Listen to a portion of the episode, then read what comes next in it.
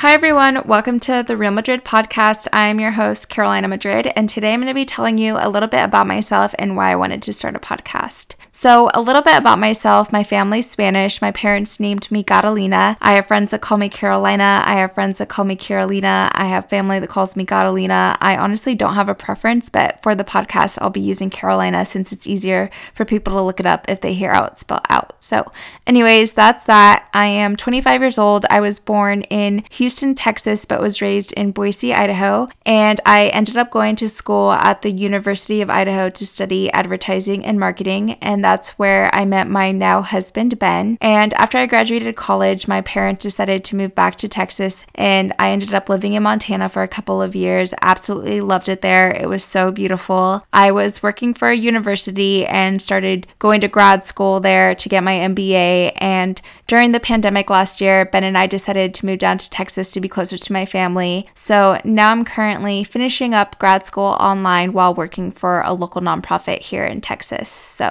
that's a little bit about myself. And my inspiration behind all of this is my older brother, Alejandro. He is 29 years old and he is on the autism spectrum. And autism can look very different on people. Some people are more high functioning than others, some people are verbal, some people are nonverbal. And the way I like to explain my brother's autism to people is he basically has the mentality of a little kid. So he can't read or write, but he can tell you what he wants or needs. And he's still very into Disney movies like Pirates of the Caribbean and Star Wars, and he loves dressing up in costumes and he loves music and dancing and just loves being around other people. Currently, Ben and I are living in my parents' guest house behind their house, so my brother and I are able to hang out all the time. He doesn't have very many friends, so I try to hang out with him whenever I get a chance. And as I've gotten older, I've realized that people with special needs just want the same things as us in life. They just want to be doing all the same things we're doing. My brother loves to copy me and he's always asking what I'm doing, what I'm eating, and he's always wanting to do the same things I'm doing because